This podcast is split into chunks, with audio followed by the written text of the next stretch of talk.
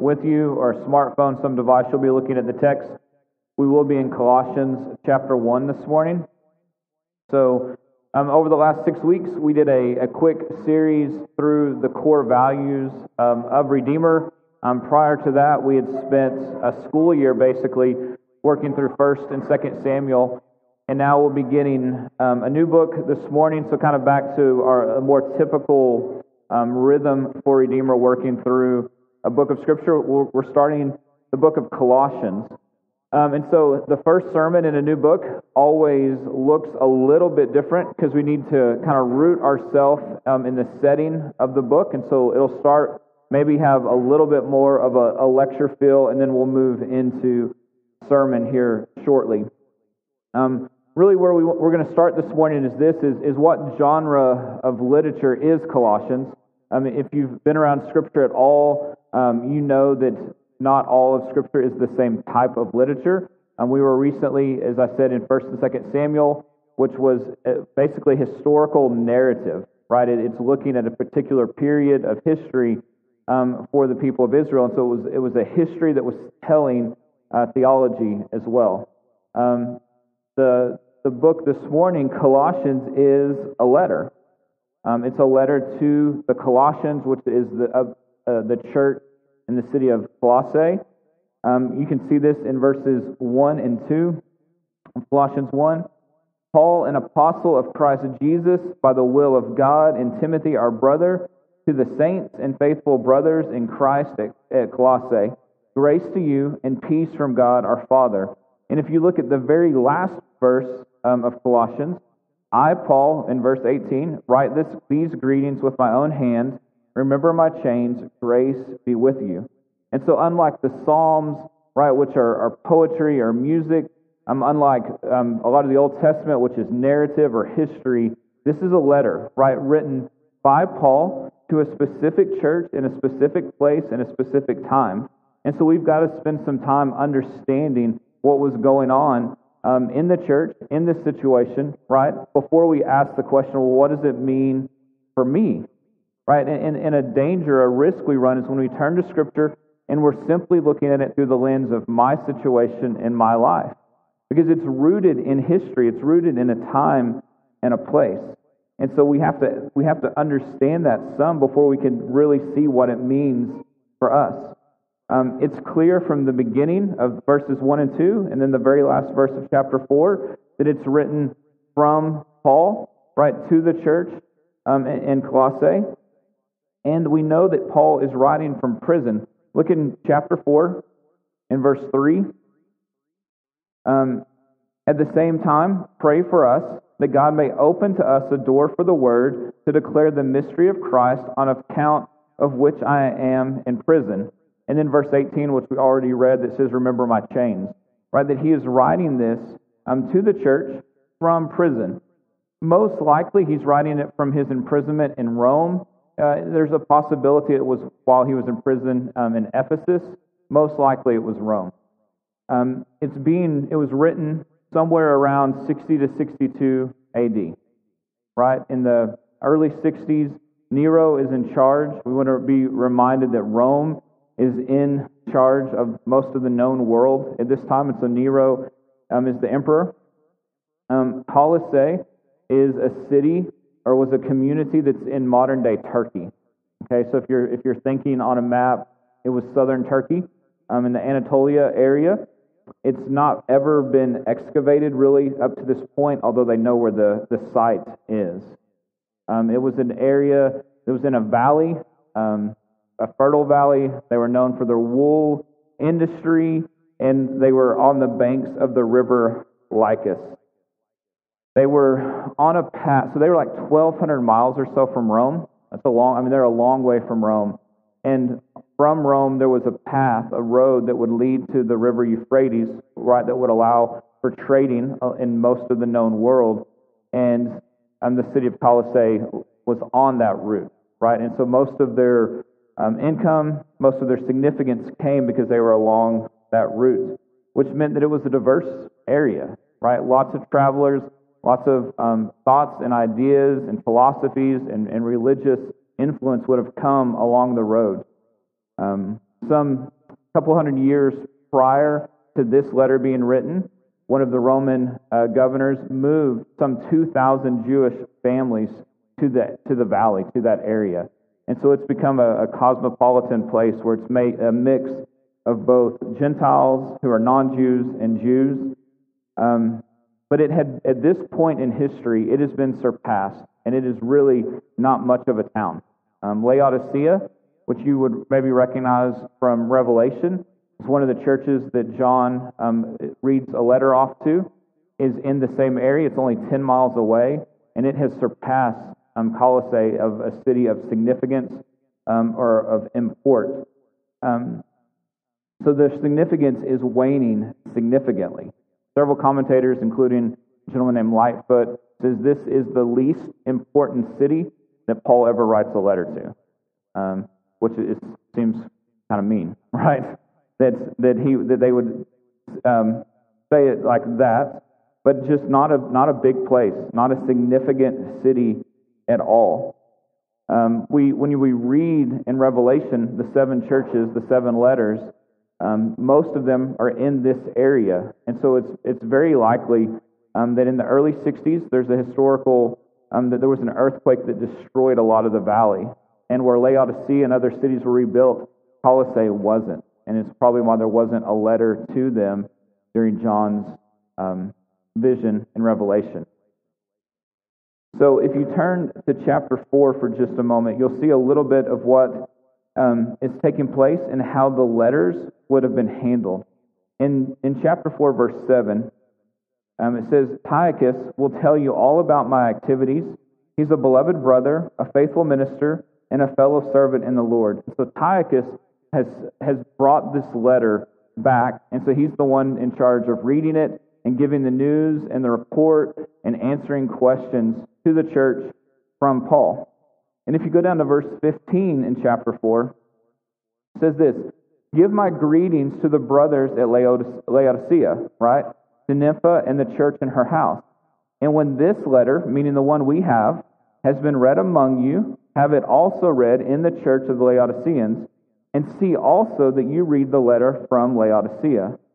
And so you get a, a quick kind of insight into how the letters would have worked. That they would have been sent to specific um, churches, specific people, specific individuals, meeting specific needs and answering questions, but then would be read and ministering to other churches in the area.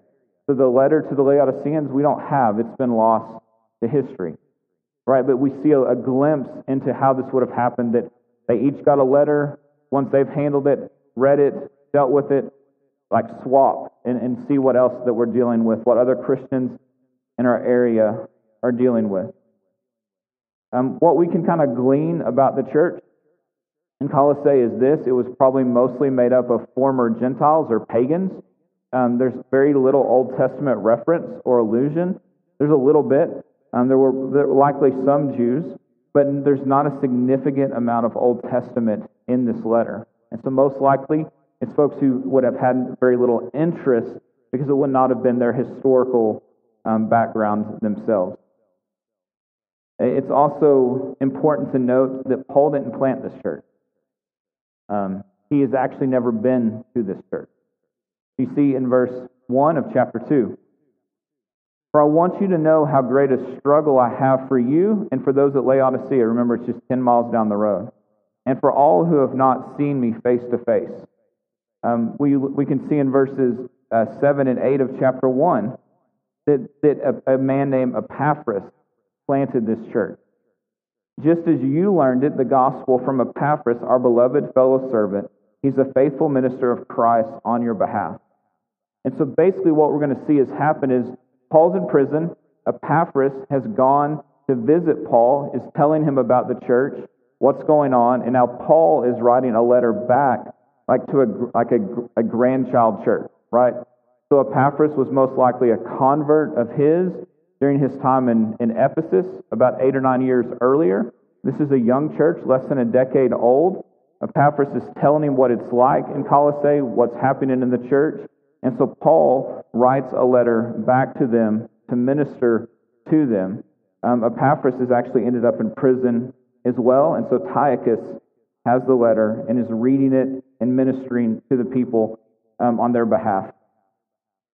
All right. So why? Why would why would we interact with with this book? Why are we going to look at this letter?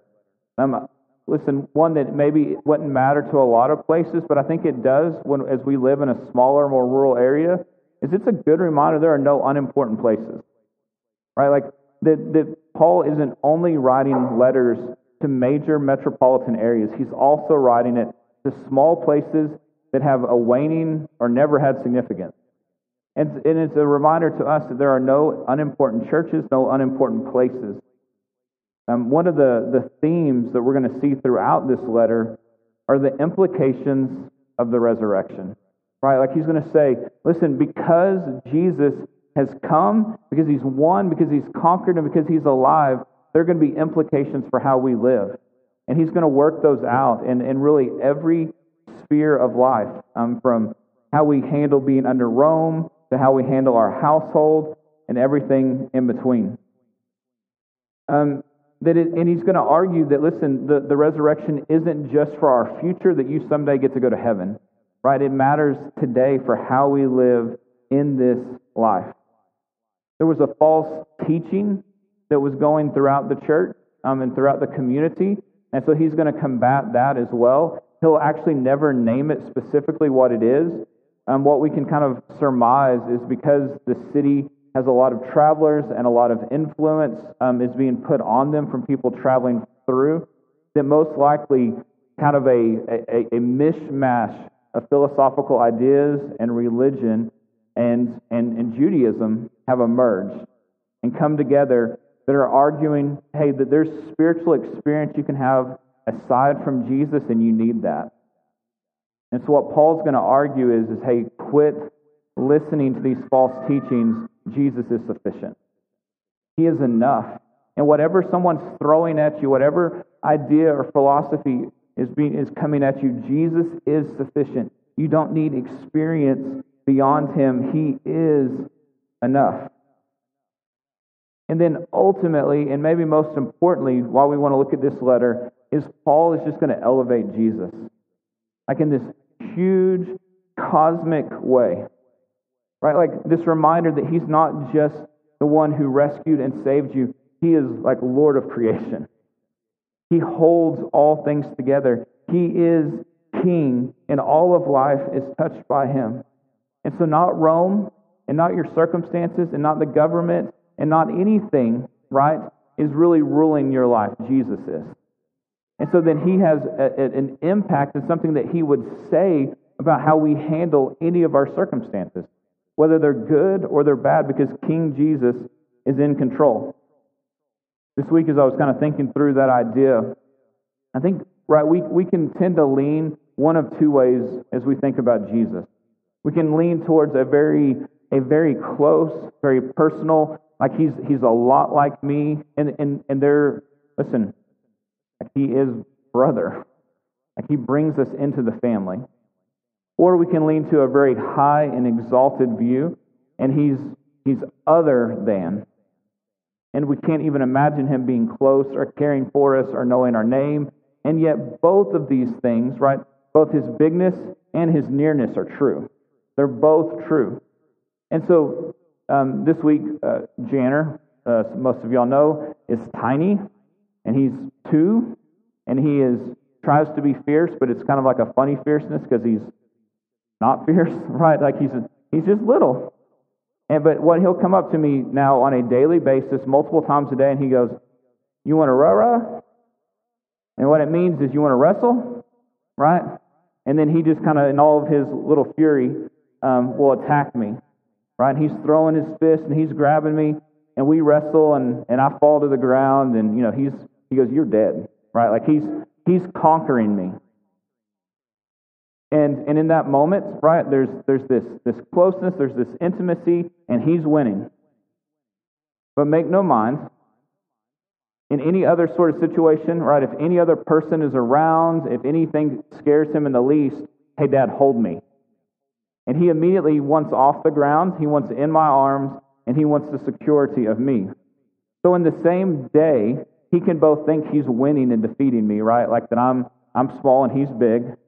And he's also reminded that where he needs security is in my arm. Right? Like and in and there's a sweetness to both of them, right? That, that we can interact and he can think more highly of himself in a moment than is true. And yet that's it's okay, right? Because we're relating. But when it really comes, push comes to shove, he knows where he needs to be. And what Paul is trying to tell the church is this is listen, you, you can think of Jesus sometimes maybe too smally. Like smally is not a word. Too too small, right? You can think of him as too Harmon's gonna lose it up here. Um, you, you can think of him as being too minute, too similar to you.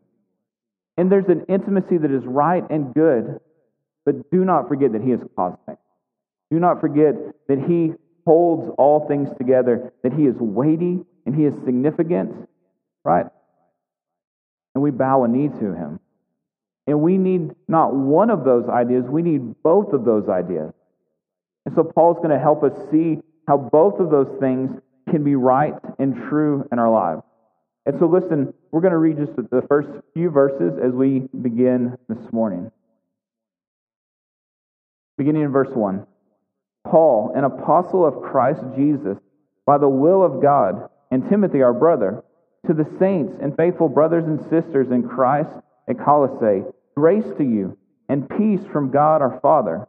We always thank God, the Father of our Lord Jesus Christ, when we pray for you since we heard of your faith in Christ Jesus and of the love that you have for all the saints, because of the hope laid up for you in heaven, of this you have heard before in the word of truth, the gospel, which has come to you, as indeed in the whole world it is bearing fruit and increasing, as it also does among you, since the day you heard it and understood the grace of God in truth, just as you learned it from Epaphras, our beloved fellow servant he is a faithful minister of Christ on your behalf, and he has made known to us your love in the Spirit.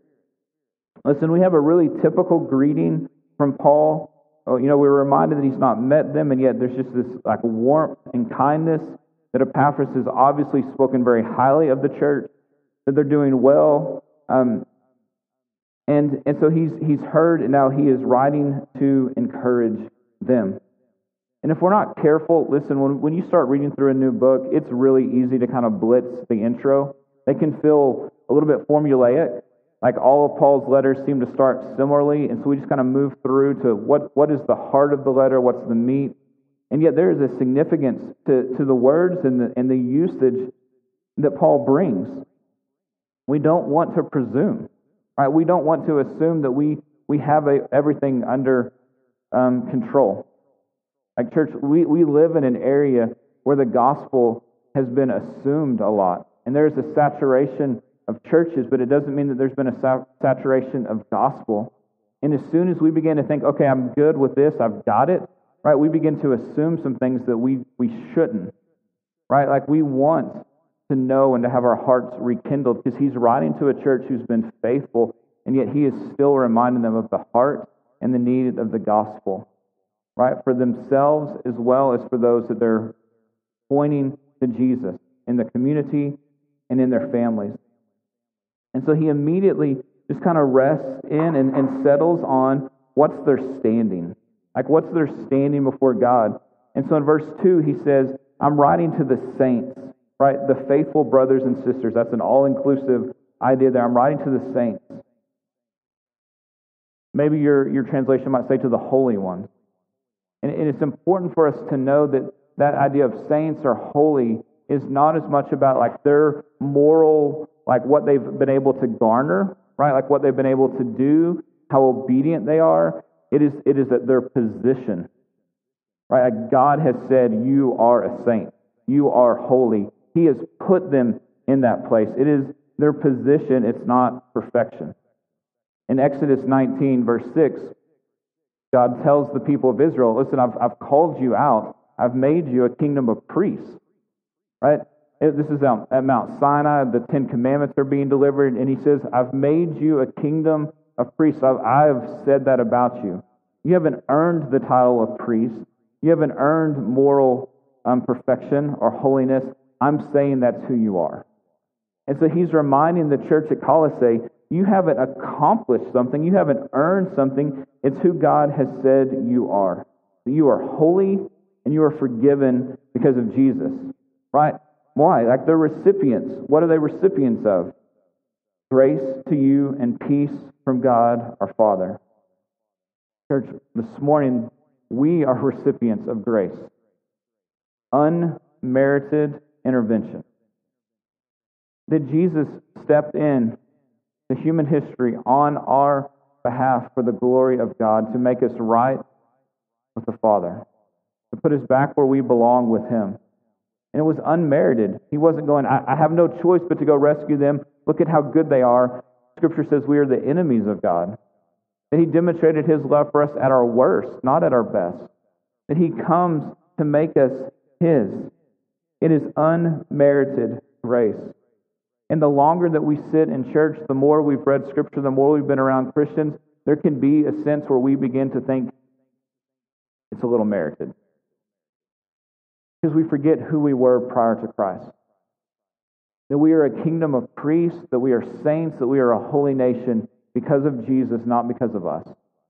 Not because of our faithfulness, not because of our obedience, not because we've earned something, but because God has said, that is who you are. And so he says, Grace to you, a reminder you have unmerited grace, unmerited kindness and intervention and mercy, and peace from God the Father. This idea of peace is peace in all circumstances, despite our circumstances. Right? It's not saying that everything around you is peaceful, but that you are at peace in your circumstances, despite what's happening because of Jesus. Because first and foremost, He has made us at peace. He has put us at peace with God. We no longer are warring against Him for those who are in Christ. We're at peace with Him. And so then He begins to root and anchor us in peace despite our circumstances. Listen, living under Rome wasn't where everyone wanted to be, right? And yet He says, despite your leadership, despite your circumstances, you can be at peace. Listen to how this is described as Jesus is talking in John chapter 14, verse 27. He's talking to his disciples and he says this Peace I leave with you, my peace I give to you. Not as the world gives do I give it to you. So let your hearts, let not your hearts be troubled, neither let them be afraid. Right? He's saying, listen, there's going to be difficulty in this world, but I don't give you peace like the world does. We're, in the world, we say we're at peace when everything around us is right. Right? When we have enough money, we're not afraid of anything, when our health is good. And Jesus says, I don't give you peace like that. I give you peace despite your circumstances. You can be rooted in me. Your circumstances will not dictate your peace. I give you peace. Peace from God to us, the saints. That we are in Christ. Why can Paul write this to a people that he doesn't know? Right? Because it's his story. If we go to Acts chapter 9, right, in that story, Paul is on the way to, to arrest, to physically harm, to pursue, to persecute Christians. When Jesus meets him on the way and says, No more, you're mine. I'm giving you mercy unmerited. I'm giving you grace unmerited. I'm giving you peace unmerited. You're mine. And I've done these things. And so now Paul can write to a church that he's never been to, that he's never met, and says, Listen, brothers and sisters, we, we agree on something that God has made us right with him. He has given us things that we do not deserve. And so we are saints based on our position because God has said so, has said so. His story as well. Go on to verse 4. So in verse 3, it says, We give thanks like when we pray. Since we heard of your faith in Christ Jesus, right? This idea of belief. Like you've had faith, you have belief that Jesus' life and his death and his resurrection are sufficient to put you at peace with God. That belief is important. And of the love that you have for all the saints. And it's important for us to note because we live in a culture where people believe belief is sufficient, right? Belief isn't sufficient, right? Because it says in James that even the demons believe in Jesus, right? They believe, they know he's real, they just don't submit and they don't follow. And so where salvation is, is, is knowing the right thing, and then it's submitting our hearts, right? It's submitting to him and obeying and following him. And so he says, listen, you have had your faith in Christ, and then we know that you have then shown love to other believers. He's like, your, your faith has led to obedience, your faith has led to action, and you're loving other people because of Jesus. He continues in verse 5 because of the hope laid up for you in heaven. Of this you heard before in the word of truth, the gospel. So he basically says, listen, we believe the same thing, that God has rescued us. That's the gospel, that's the good news. And so you believe it, and you have faith in it. So now you're acting on it, you're giving love to, to others. Because why? Because you have hope in heaven. Like you have this, this security, this deposit in heaven. What is that? Is Jesus, right? Who's ascended to the right hand of the Father, but alive, hearing our prayers, interceding on our behalf, never leaving us, never forsaking us, still moving through His Spirit in the world, that He is ministering and moving. That we have received something, we have believed that we are now act in a way that reflects that we know Jesus, that looks like Him, because we are anchored and secure in our hope in heaven. The question that Paul is going to ask them is hey, are you being tossed a little bit? Are you being tossed to and fro? This is what he, the language he uses in, in Ephesians. Church, sometimes we can be tossed to and fro by the circumstances of the world, by politics, by our health, our lack of health, by fear of what's happening internationally, by relational um, difficulty or strife, by the loss of loved ones or friends. Like, right, we can feel tossed to and fro of like, I don't know where to stand. And what Paul is saying is, listen, you are rooted because you have hope in heaven. And in that rooting, you can be anchored. So now, despite your circumstances, you can continue to love and to follow and to point people to Jesus. You imagine a scene where someone um, well, I'll have to imagine. I'll tell you a scene. I'm not a great swimmer, okay? Don't count on me saving your life. I'm trying to not die when I swim. Like that is basically my ability is I can keep my head above water. And so we were um, in a pool a couple weeks ago. I'm swimming. Jude jumps off the diving board, lands on my shoulders, and as he's there, he's like, uh, "Dad, I swallowed some." And he's like pushing on my shoulders, and I'm going, "Son, this you got to get off me." Like I, I can I can get to the side. I might kind of be able to get like this is not good. Like I, don't count on me to rescue you, right? Like, and there's just this sputtering, flailing that's a little embarrassing, right? Um, Harmon tries not to look at me with too much shame um, as I don't drown.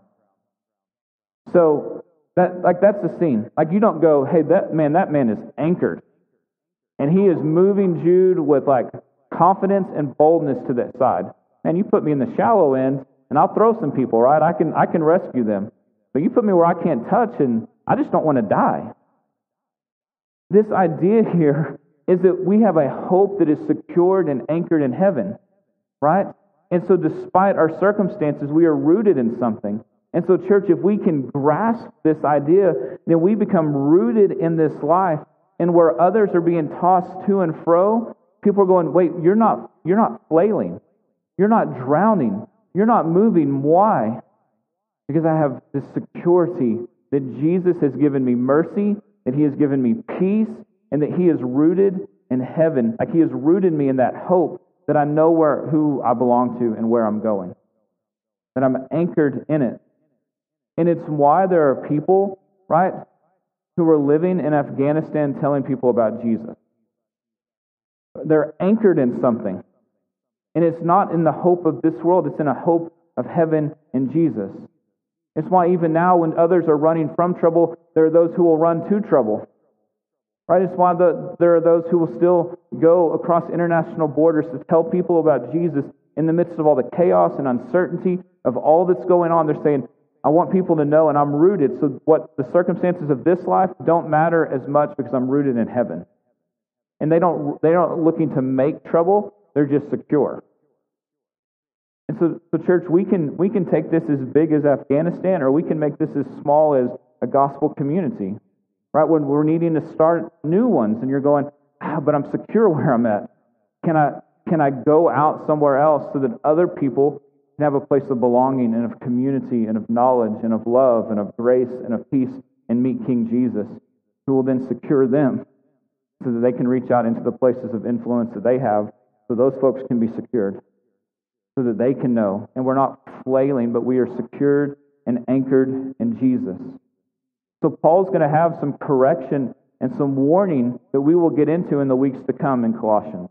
But right now, he's reminding them what you need is to be anchored, right, in the gospel, which has come to you as indeed to the whole world. It is bearing fruit and it's increasing. You don't just, like, it's continuing to do a work in you as it has done among you since the day you heard it and understood the grace of God and truth. And so where we're going to end this morning is this, is he's laying the foundation to say, hey, if you're flailing, like you need to ask the question, is it, is it a, a matter of not trusting Jesus in this moment? So like we can be reminded and encouraged, that's okay, like let's be anchored. Or is it, I don't know Jesus? Like I've never understood the gospel of grace. I've never understood the truth that's been laid out before me. I feel like I've got to earn it or secure it myself. Like, so are you secure in Him? Are you anchored? Are you connected to the anchor but flailing? Or have you never been connected to the anchor? He says, like, you've got to be in Christ, submissive, understanding that His rule touches all of life. And He's writing this to a people who are under Rome, saying, No, no, no, I'm king, not Rome. We're going to teach you how to walk in this even when the rulers over you don't honor me. Jesus is sufficient for every spiritual need we have. And Paul is going to lay out in Colossians that Jesus is central, he is sufficient, and he is supreme. And so let's, let's join in and listen as, as Tychicus reads to the church, as we receive this, that we would hear what the Lord would have for us in this letter moving forward in the weeks to come. I'm going to pray for us. The band is going to come back up. Um, even this morning, if Jesus is saying, Hey, you're, you're mine, trust me, would, would you share that? Right? If you, if you feel like you're flailing, would you say, Jesus, you anchor me in the hope of heaven once again? You need someone to talk to, to pray with. There'll be some folks in the back that would be glad to do that with you. You can sit if you need to sit. You can stand if you want to stand. But let's let the Spirit minister and move to us this morning. Let me pray. Jesus, thank you for your faithfulness to us. Thank you that, that we can look um, at a letter written to a specific time, to a specific people, almost 2,000 years ago. God, and find hope, find encouragement, can be encouraged and reminded that you are more than sufficient. You are more than enough.